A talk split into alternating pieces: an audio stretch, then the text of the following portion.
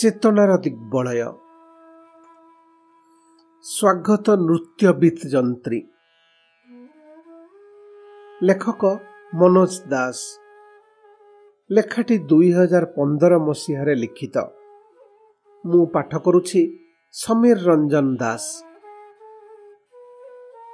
ଆଜି ବାର ସେପ୍ଟେମ୍ବର ଦୁଇ ହଜାର ପନ୍ଦର ଏ ଲେଖକ ଆଗରେ ଖୋଲାଥିବା ଏକ ଜାତୀୟ ସ୍ତରର ଇଂରାଜୀ ସମ୍ବାଦପତ୍ରରେ ରହିଛି କେତେ ଚାଞ୍ଚଲ୍ୟକର ସମ୍ବାଦ।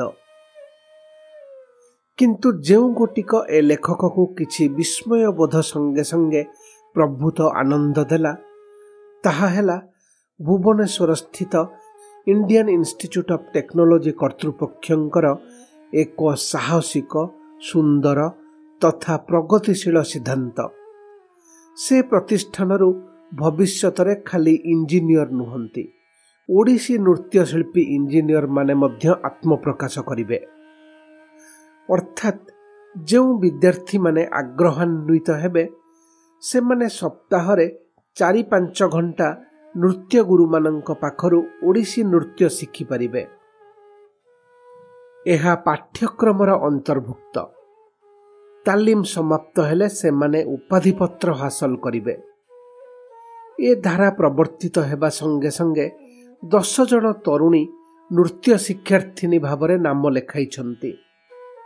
ଏ ଚମତ୍କାର କାର୍ଯ୍ୟକ୍ରମ ଅବ୍ୟାହତ ରହିଛି କି ନାହିଁ ଜଣାନାହିଁ ନଥିଲେ ତାହା ଦୁର୍ଭାଗ୍ୟଜନକ ଏବଂ ପୁନଃ ପ୍ରବର୍ତ୍ତିତ ହେବା ବାଞ୍ଛନୀୟ।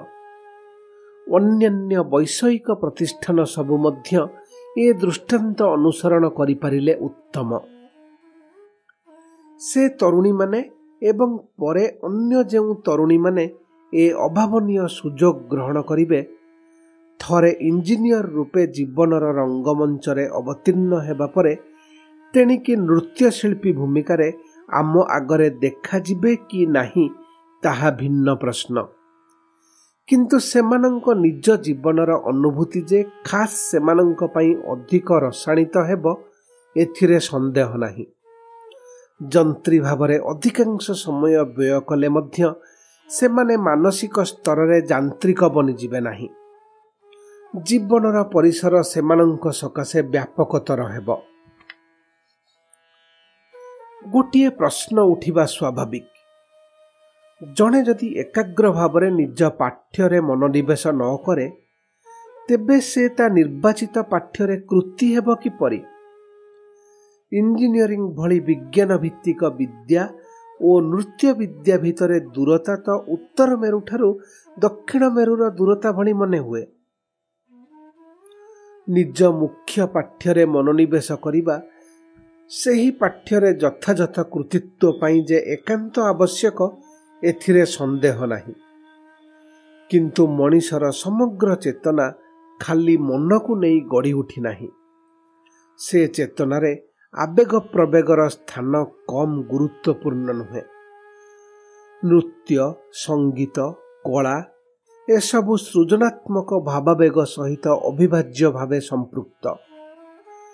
ଛାତ୍ରଟିଏ ମନ ସର୍ବସ୍ୱ ରୂପେ ଖାଲି ପାଠ୍ୟରେ ନିଜକୁ ବନ୍ଦୀ କରି ରଖିପାରେ ଏବଂ ସେ ଦିଗରେ ଆକାଂକ୍ଷିତ କୃତିତ୍ୱର ଅଧିକାରୀ ହୋଇପାରେ। କିନ୍ତୁ ତାର ପ୍ରାଣଭିତ୍ତିକ ଭାବାବେଗ କ୍ଷୁଧିତ ରହିପାରେ କିମ୍ବା କ୍ଷୁଧାପୂର୍ତ୍ତି ପାଇଁ କୌଣସି ଭ୍ରାନ୍ତ ମାର୍ଗରେ ଯାଇପାରେ। ମନ ଓ ବୁଦ୍ଧିଗତ ଅନୁଶୀଳନ ଯାହା ବିଜ୍ଞାନ ହେଉ ଦର୍ଶନ ହେଉ ପୁରାତତ୍ତ୍ୱ ହେଉ ଯାହା ବି ହେଉ ପ୍ରାଣଭିତ୍ତିକ କଳା ଚର୍ଚ୍ଚାର ପ୍ରତିଦ୍ୱନ୍ଦ୍ୱୀ ହେବା ତ ଦୂରର କଥା। ଉଭୟ ଅନୁଶୀଳନ ପରସ୍ପର ପରିପୂରକ। ମନ ଏବଂ ପ୍ରାଣ ପରସ୍ପର ନିର୍ଭରଶୀଳ। ପ୍ରାଣଗତ କଳା ଚର୍ଚ୍ଚାର ସନ୍ତୋଷ ମନର ବାଧ୍ୟତାମୂଳକ ଏକାଗ୍ରତା ଜନିତ ବିରକ୍ତି ଭାବକୁ ଉପଶମ କରାଇବା ସ୍ୱାଭାବିକ। ଅବଶ୍ୟ ବିଜ୍ଞାନ ଏବଂ କଳାର ଗହନ ସ୍ତରକୁ ଯିବା ଭଳି ପ୍ରତିଭା ଯେଉଁମାନଙ୍କର ଥିବ ସେମାନେ ଆଉ ଏକ ସୁନ୍ଦର ଅଭିଜ୍ଞତା ଲାଭ କରନ୍ତି।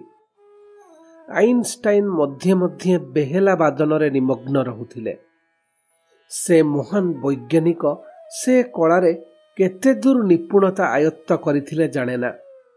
କିନ୍ତୁ ଭାରତର ଜଣେ ତୁଙ୍ଗ ବୈଜ୍ଞାନିକ ଭାରତର ସୌଖିନ ପିଆନୋ ବାଦକମାନଙ୍କ ମଧ୍ୟରେ ସର୍ବଶ୍ରେଷ୍ଠ ନହେଲେ ବି ପ୍ରଥମ ଧାଡ଼ିର ଶିଳ୍ପୀ ଥିଲେ। ସେ ଡକ୍ଟର ରାଜା ରାମାନ୍ନା ତାଙ୍କୁ ଭାରତର ପରମାଣୁ ବୋମାର ଜନକ ବୋଲି କୁହାଯାଏ। ସେ କିଛି କାଳ ଭାରତର ପ୍ରତିରକ୍ଷା ମନ୍ତ୍ରୀ ଥିଲେ। ଡକ୍ଟର ରାଜା ରାମାନ୍ନା ଏ ଲେଖକର ବିଶେଷ ଶୁଭେଚ୍ଛୁ ବନ୍ଧୁ ଥିଲେ। ଏକାଧିକ ଥର ବାଙ୍ଗାଲୁରୁ ସ୍ଥିତ ତାଙ୍କ ବାସଭବନରେ ଦୀର୍ଘ ସମୟ ମୁଗ୍ଧ ହୋଇ ତାଙ୍କ ପିଆନୋ ବାଦନ ଶୁଣିବାର ସୁଯୋଗ ପାଇଛି। ଥରେ ତାଙ୍କୁ ପ୍ରଶ୍ନ କଲି ବିଜ୍ଞାନ ଓ ସଙ୍ଗୀତ ଏ ଦୁଇ ବିଷୟ ଭିତରେ ପାର୍ଥକ୍ୟ ବହୁତ ବୋଲି ଆମର ଧାରଣା। ଏ ଦୁଇଟିରେ ଆପଣଙ୍କର ବିପ୍ତତି ଏତେ ପ୍ରଖର ହେଲା କେମିତି? ବନ୍ଧୁ ତାଙ୍କ ଅନତି କ୍ଷୁଦ୍ର ଉତ୍ତରରେ ଯାହା ବୁଝାଇଲେ ତାହାର ମର୍ମ ହେଲା ଉଭୟ ବିଜ୍ଞାନ ଏବଂ ସଙ୍ଗୀତ ପ୍ରକୃତିର ରହସ୍ୟ ଭେଦ ଦିଗରେ ପ୍ରୟାସ। ଗୋଟିଏ ପ୍ରୟାସର କ୍ଷେତ୍ର ସ୍ଥୂଳ ଜଗତ। ଅନ୍ୟଟିର କ୍ଷେତ୍ର ସୂକ୍ଷ୍ମ ଜଗତ। ରହସ୍ୟ ଭେଦ ପ୍ରୟାସର ଗୋଟାଏ ବିଶେଷ ବିନ୍ଦୁରେ ଉପନୀତ ହେଲେ ମନେ ହୁଏ ଉଭୟ ବିଜ୍ଞାନ ଓ ସଙ୍ଗୀତର ଉତ୍ସ ଏକ। ଭୁବନେଶ୍ୱର ଆଇଆଇଟିର ଭୁବନେଶ୍ୱର ଆଇଆଇଟିର ଉଦ୍ୟମକୁ ଅଭିନନ୍ଦନ।